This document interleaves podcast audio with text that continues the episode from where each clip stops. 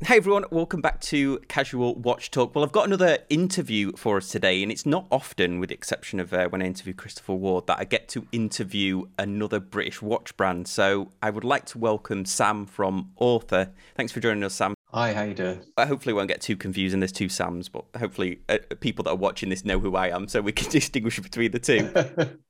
Uh, for anyone that's not heard of the brand, these are very distinctive looking watches. But I'd love to hear a little bit of a, a, background, maybe about yourself to start with. How did you get into watch collecting, and then we'll move on to the uh, the brand and how you got started.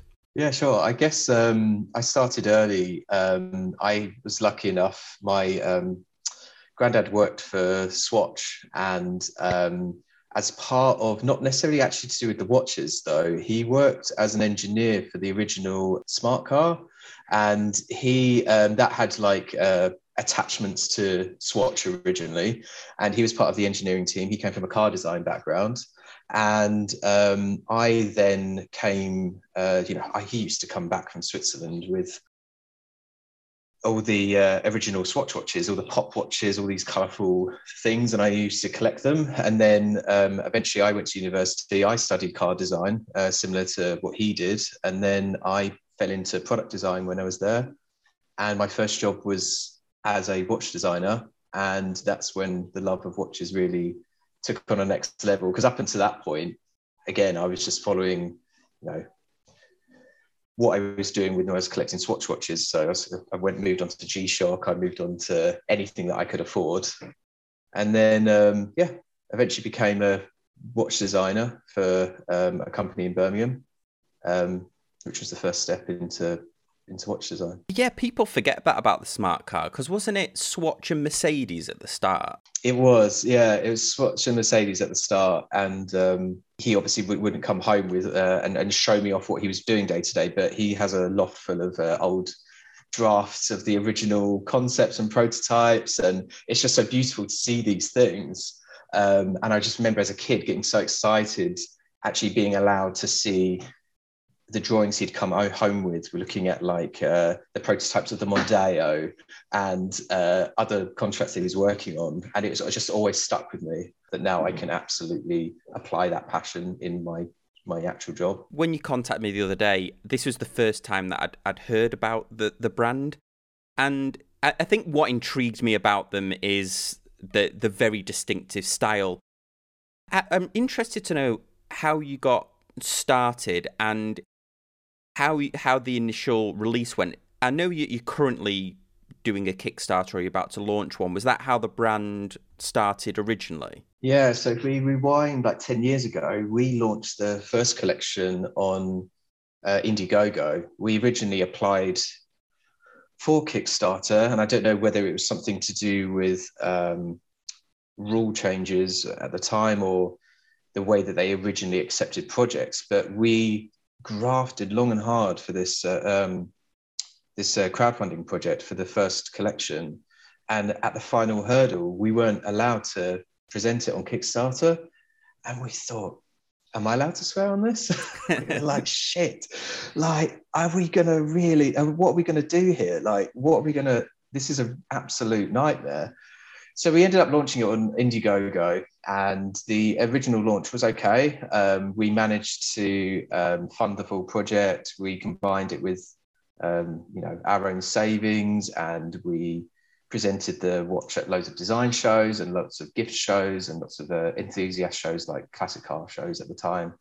And um, yeah, the initial launch went so well because we we felt we came up with something quite original, and lots of other people did, and it just has carried on ever since. We're on our ninth collection now, um, and we, you know, COVID, except you know, that obviously threw a massive spanner in the works. But we essentially do one collection every year, and keep them limited, and uh, try to do something different. And that's the, the, general gist of the of the designs that we do.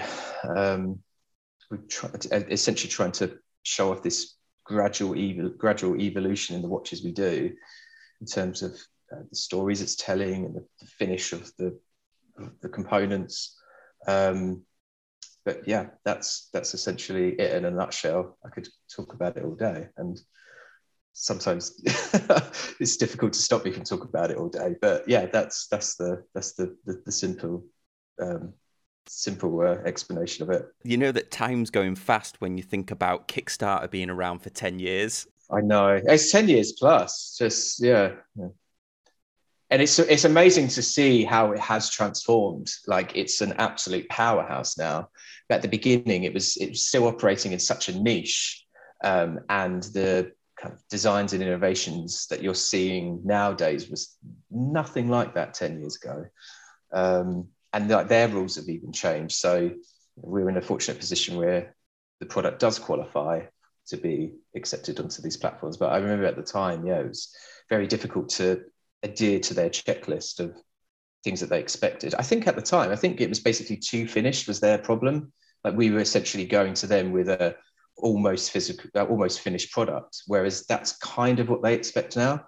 Um, yeah, it was odd, very odd. But yeah. Do you think that's for the better? Because I think early on, a lot of the watch projects, I'm thinking Yema, the guys over at Veja, a couple of the others, they did quite, they did really well, didn't they? And it seemed like it was because there was a few real, probably similar to yourself, really well designed watches, but then it became it became kind of like oversaturated, didn't it? And I wonder whether that was a good or the bad thing. I, I've backed two Kickstarters, both of which the finished product was, I would say, eighty percent there.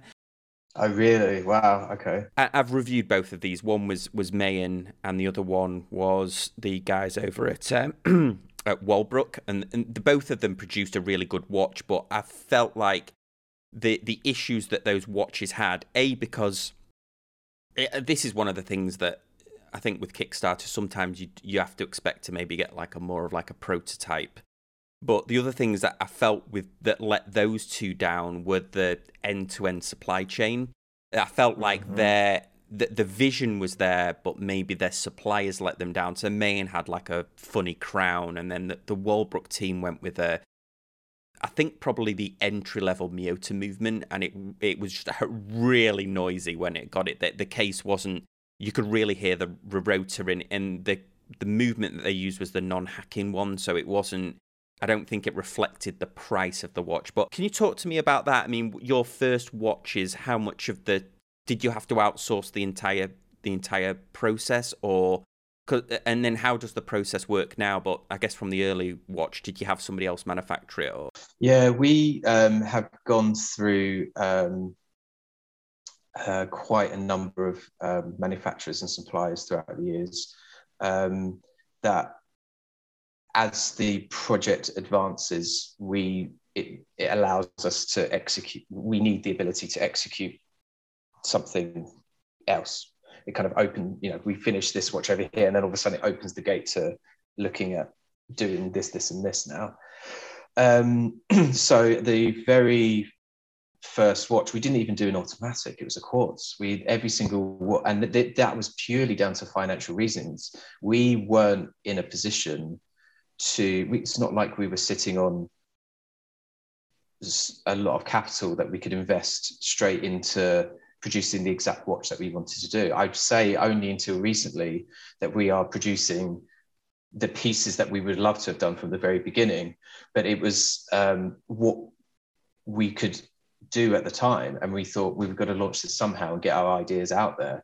So it wasn't until our third collection where we basically started introducing automatic movements. And it seems crazy now because all of our watches are automatics and it's a fundamental part of our brand. And it's not to say that we still get a lot of interest in the quartz. It's, it's interest across our entire collection still. Um, but we have managed over the, we we want to keep, we've never had the ambition to grow this brand into um, thousands and thousands and thousands of units every year. And we keep it small. And so we need to work with people that can cater for that. And it's, we've combined um, uh, manufacturers from the Far East, with manu- uh, manufacturers in Switzerland, and even manufacturers over here when it comes to um, the tool making for our straps. It's we we now know who does what the best at the price that we need to to to produce it for. And so when then those components come to the workshop, we're comfortable that we know we can stick to critical paths that we've you know published from 12 months ago to, to people on Kickstarter, for example, where I know that John, who's my business partner, who works um, you know actually in front of the um, you know assembling watches all day, he that those errors have been ironed out now. We know that as those pieces come to the workshop, 99.9% of the time they're perfect because they've gone through 12 months of development.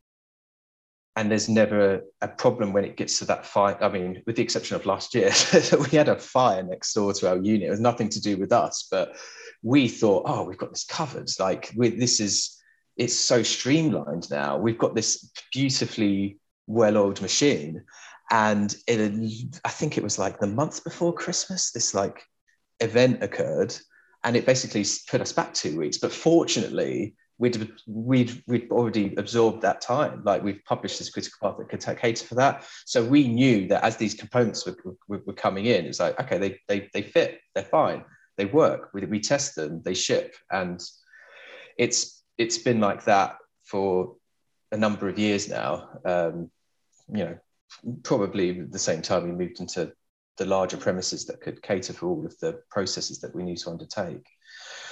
Um, yeah, that's it, it, it.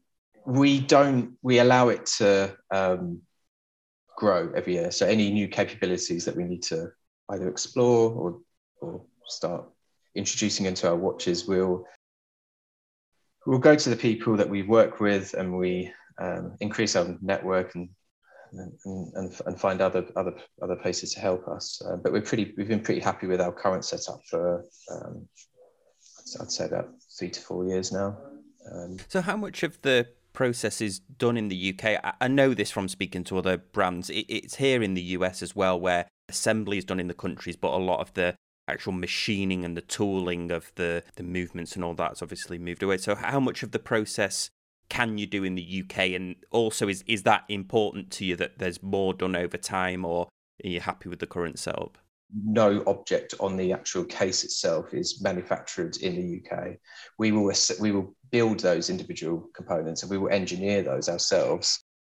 So we produce technical drawings, we sketch, we um, when it comes to things like the strap uh, manufacturing, we will take care of that ourselves.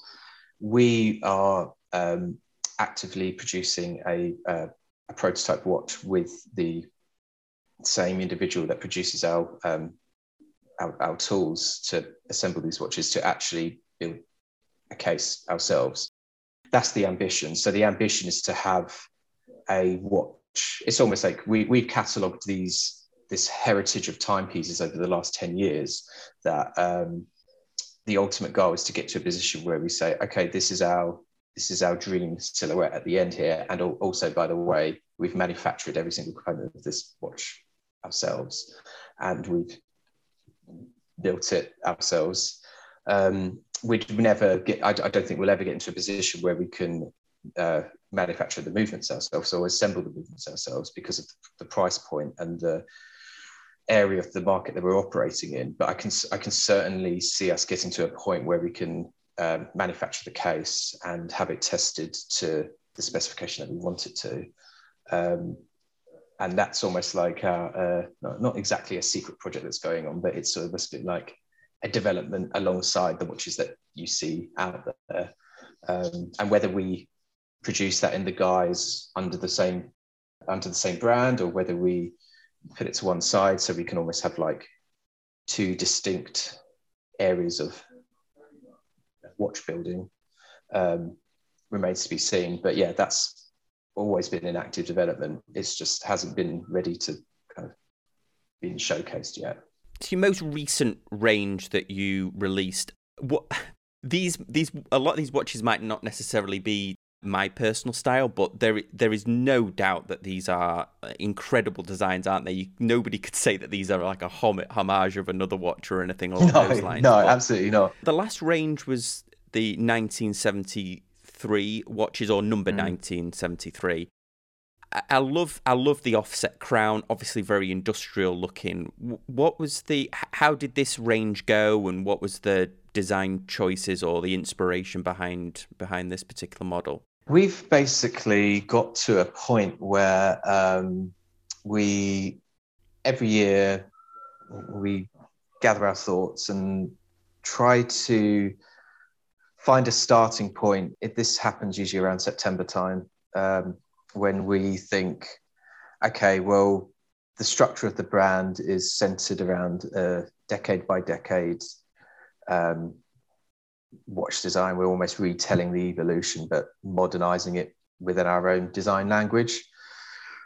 so, like you said, rather than just paying homage to a, uh, an established style, we'll try to, you know, gather as much information and context from that specific part in time and generate something a little bit more interesting and innovative, you know, putting on our hat where we think, okay, if we were a watch brand in that decade, how would our watches look like, knowing what we know now and and everything like that. So we launched year reached the milestone of um, the 1970s and thought, okay, well, we knew that the the, the beloved NATO strap was invented or first uh, um, introduced into the uh, uh, military styles in 1973 and thought, okay, that's a great starting point. This is it's a strap that we've always wanted to introduce into our range that can then be transformed into other collections that we've produced. Um, and then from there, we thought, okay, well, we've looked at styles that we've done in the lead up to that. We've done everything from racing to aviation and military and cushion cases, you name it, and thought we need to produce a, a diving style. So let's get to, to work and start generating these these ideas centered around that. We're in a fortunate position where we are a micro brand and there are four of us operating within the business um, as we speak and we like to push the boundaries of design so we don't want to just look at a, a diving watch from the 70s and thought well we're just going to put our logo on, on that style and, there we have it we want to modernize these every time but, but over the years we've we've built up this brand DNA that has grown to be quite unique to us, um, a, a, language that people have got used to, a lot of our collectors have got used to. So we're kind of treading in the territory now where not anything goes. We still need to pay reference to, to the styles of that time, but we effectively want to do what whatever we want to do. We want to use the colors we want to use. We want to use the materials we want to use. If something looks right and something feels right, then that's the direction we usually tend to tend to go down. And yeah, that's this is what's allowed these unique looking styles to basically happen. Um, we're designers first and foremost. Um, myself and uh, my business partner and friend John, uh, we both come from design backgrounds and these are the this the, the the things we're trying to get across is it doesn't just need to follow the rules. We can bend the rules. We can bend them as far as they go before they break.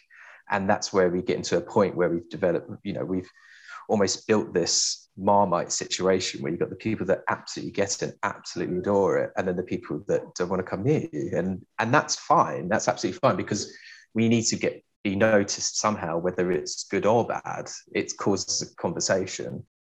Um, and that's what's kind of essentially happened with the 73. We launched that on Kickstarter last year because all of our all of our exhibitions were cancelled. We usually like to get out and talk to enthusiasts at classic car shows and air shows and things like that. And that was all gone because of COVID. And we needed to revisit crowdfunding where we started and felt that we could put a package together that was going to be reasonably successful, which it was. And we've we're absolutely going to be revisiting that this year um, into the foreseeable until we feel that you know things are back to how they were before and we can uh, rely on the, the face-to-face meetings and the uh, and, and the like i very gratefully get contacted by a lot of, of micro brands and unfortunately a lot of them i can't i can't really accommodate them uh, just based on you know my, my schedule and things like that for doing reviews. But the second that I saw the the watch, especially the the 1973, which is probably my favorite in the collection, but when you look at the other collections, they're they've got a very distinctive design, and I, I like that yeah. about some watches because you know that yeah, some people aren't gonna like the the design, but the person that that that speaks to is gonna love the watch. It, it that's going to sure. be their personality in a yeah. watch. That's what I like. And that's the people. That's like the, that's like the, that's we we're trying to reach out to those people because that's the this, those are the people we like to meet. We like to talk to people that just want something different. Um, and we try to. It's not like we go away every year and think, oh, what can we come up with this year that's completely different and is going to shock everybody. It's about this thread that has started at the very beginning and like literally pulling it all the way through every single collection. So there's always references to the previous style, and there's there's always this it's there's this sort of gradual evolution from one case to another, and the ideas that we're that we're putting across is there's always something that relates to what we've done previously, but you know, I'm the first to admit we we try so hard to break as many of the rules as we can before people don't get it anymore. Like that's what we do, we can't help ourselves. We like to just push and push and push. Um, yeah, and we've seen success from from doing that and a lot of attention. The uh, you mentioned that the most of the range is uh, mechanical now, and you said that you started off with quartz. I think quartz is a a great way to start a brand. I think a lot mm, of mm brands. I think the ones that are very successful at micro brands like Veo, they offer both quartz and uh, mechanical versions. But I think if you're starting a brand, I think that's maybe people sometimes overshoot to go to mechanical. But uh, talking about the mechanical movements that you use, are they?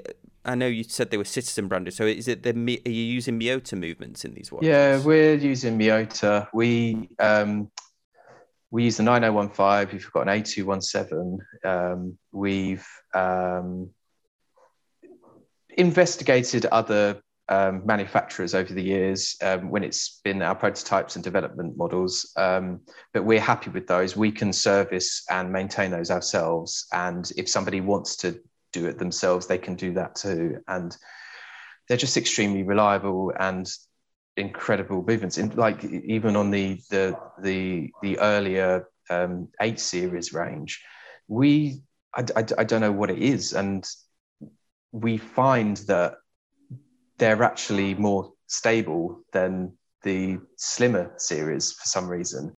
And you know, people kind of turn their nose up at um, uh, earlier style movements, and that's absolutely fine. People can do that. But then, when we've thought long and hard about a particular development in the watch and what we need that to achieve and the kind of expectation that people get from it, then we kind of make those decisions based on that alone rather than, you know, how can how is this going to save us money? How is this going to do that? How is that going to do that? It's more a case of um, what movement is going to work in this watch. Like which one are we which one are we using? Which one's the most suitable? And we've been we've had that relationship with them for 10 years and we're extremely happy with their products and you know in with this brand and with this specific collection and series that we're producing year on year, we're we're we're happy to to to, to stick to that. Um, stick to that setup for sure. Should we talk about the the new release now? You've sent me some yeah some images, so let me just flash some up here. So this is the this is the new range. So yeah, so thanks for sending that over. Obviously, another very distinctive looking. I yeah. think it's uh, maybe it's a homage to a pilot's gauge in a in a plane. Yeah, I'd yeah. love to talk through the inspiration behind this one. Yeah, let's do that. So we, I think, what year would it have been? Nine, uh, 2016, 2017. We released um, a 1940s edition pilot watch. And it has been so incredibly successful for us that in the background, as we've been releasing every collection, John and I have been basically screaming to do this almost like modern warfare take on it. And because we're both born in the 80s, we thought, okay, we've got to do something super, really, really special this year.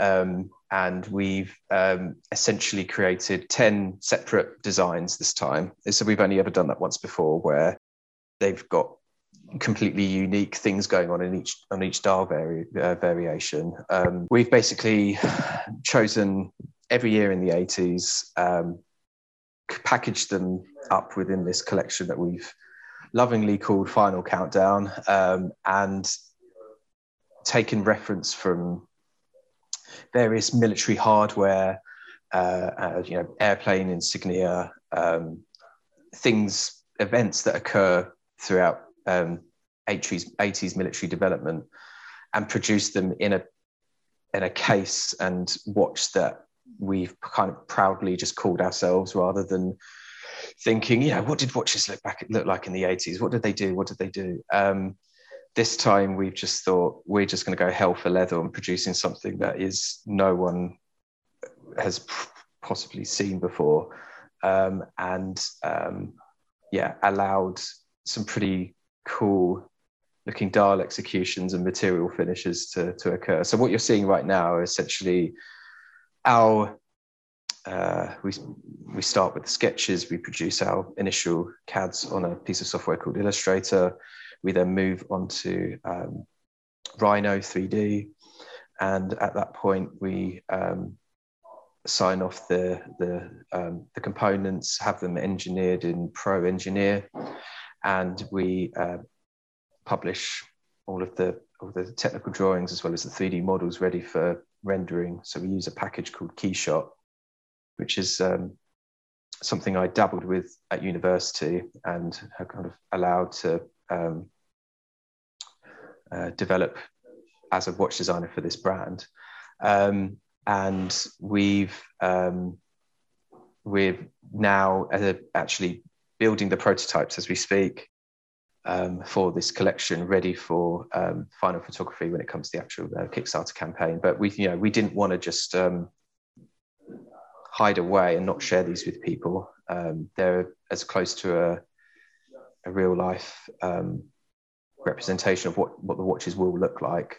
Um, I'm pretty confident that, yeah, we, yeah, our critical path is sort of built to reach the quality that people have come to expect from us now. Um, so yeah, there was there was no reason for us not to start sharing these these drawings with people. So we every September we sit down with our followers and say, okay, well, what do you want to see this year? These are the designs we're thinking, and they put their um, thoughts across, and we spend months and months developing this collection with them, and we share these ideas to watch forums and Facebook groups and all these kind of things. And um, yeah, it's become a lot more uh, full on every year, for sure. That's for sure. And you get a lot of uh, reaction to them. Let's let's just say that. You've got to remember you're sharing these to everybody. So as much as people love them, people hate them, and that's fine. And that goes back to what we were saying earlier. Like we're not purposefully going out there to annoy people. We're just one. We need to be different to be noticed. And, and it's nice when people do turn around and say, "Oh my God, that is amazing!" and because they've never seen anything like it before, and that's what we're trying to tap into. I'm amazed at this that you think the watch collecting community has strong opinions on things. this is a complete eye opener to me. uh, it's it. I have to say, it's it's out of my comfort zone because I don't like reading reviews. I don't like reading comments. I it uh, distracts me and it stops me from doing the things that I think are right about our brand. And it's been a real learning curve for me to not that I can't accept criticism, but it's uh, yeah when you've put so much time and effort into into something for you know you you you might have a thousand comments uh, and 999 of them are you, they think you're right, and it's always that one that is just like, oh, this is terrible, and it just sticks in your mind, and you think, oh no. But um, that's part of the parcel as, as of, of running a, a watch brand that's so distinct, I guess. Yeah, absolutely. So what what are the details then? So this is your you've got 3D models, you've having mm. Mm.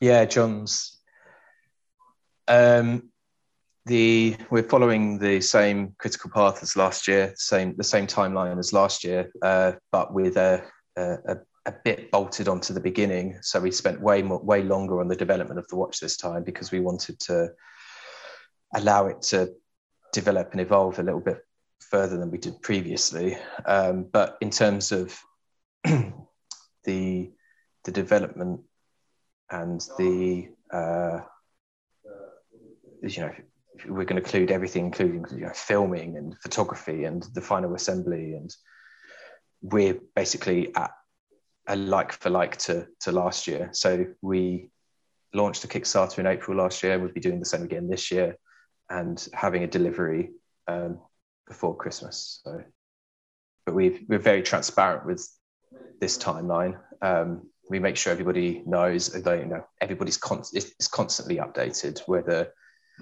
it's almost daily across social media. Um, it's certainly monthly when it comes to things like YouTube, for example, where you talk face to face to the camera and let people know that who you are and whereabouts we are with the project. And we sometimes, you know, it, it we've kind of have to um, be um, considerate to the people that collect our watches because as much as we want to get excited about the next collection, um, we know that there's a there's almost like a a crossover within our timeline from one collection to another. And if they haven't got their watch and we're already designing the next one, it's a bit like, well, what's going on, guys? But we have to absorb that the best way we can. Otherwise, there's no way we can actually produce the watch. So, September, we begin to sort of phasing the idea of the new watch after we've, um, you know, finished everything like shows and crowdfunding. Um, but we'll only ever share sketches, and then the real excitement happens post Christmas when we start discussing discussing the new star. Notice you're a member of the British Watch and Clockmakers Association. I'm just interested to know like how important that is to you and, and why you decided to to join because there's it's amazing to see the number of brands on there. I know it was Christopher Ward was was pioneered this with uh, Roger Smith and a few others, but just to talk a bit about why you why you're part of it and, and why why it's important to be a member every example on that website, they do something different and they add, they they they add something to to the industry. Um, when they first approached us to say, you know, like we want to we want to feature you, we absolutely jumped at the chance. Um, and I think it's basically allowed every brand to present what they're best at in a really nice way. And when it comes to um, seeing this in action, the, the the reasons as to why we why we wanted to be on there and what it's brought us, you know, comes from knowing where visitors from our website come from. I see it all the time. Links to British watchmakers from visitors coming from that avenue to come look at our website and explore. It just I just feel like we're all of a sudden part of a club. We were quite focused on because we're different or I like to think we produce designs that aren't just run of the mill.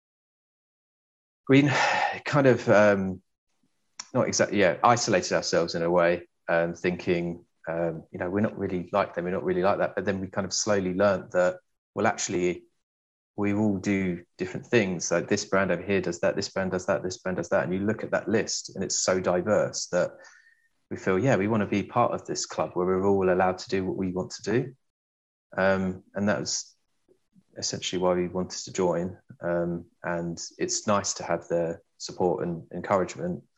And uh, you know, it's not to say that we're in constant communications with each other, but like whenever anything new happen, there'll be like one of the first, if not the first, people to know about what we're doing. Um, yeah, and it's just nice to you know, for us to to link to them and for them to link to us and champion what each company is doing within in this country is quite a nice feeling. Sam, really appreciate you joining me. I'll leave a link to uh, author brand in the description down below. But thanks for joining me. No, thank you. It's been great. Thanks very much. Appreciate it. Thanks for watching and listening, and I'll see you next time on Casual Watch Talk. Thanks, guys. Bye.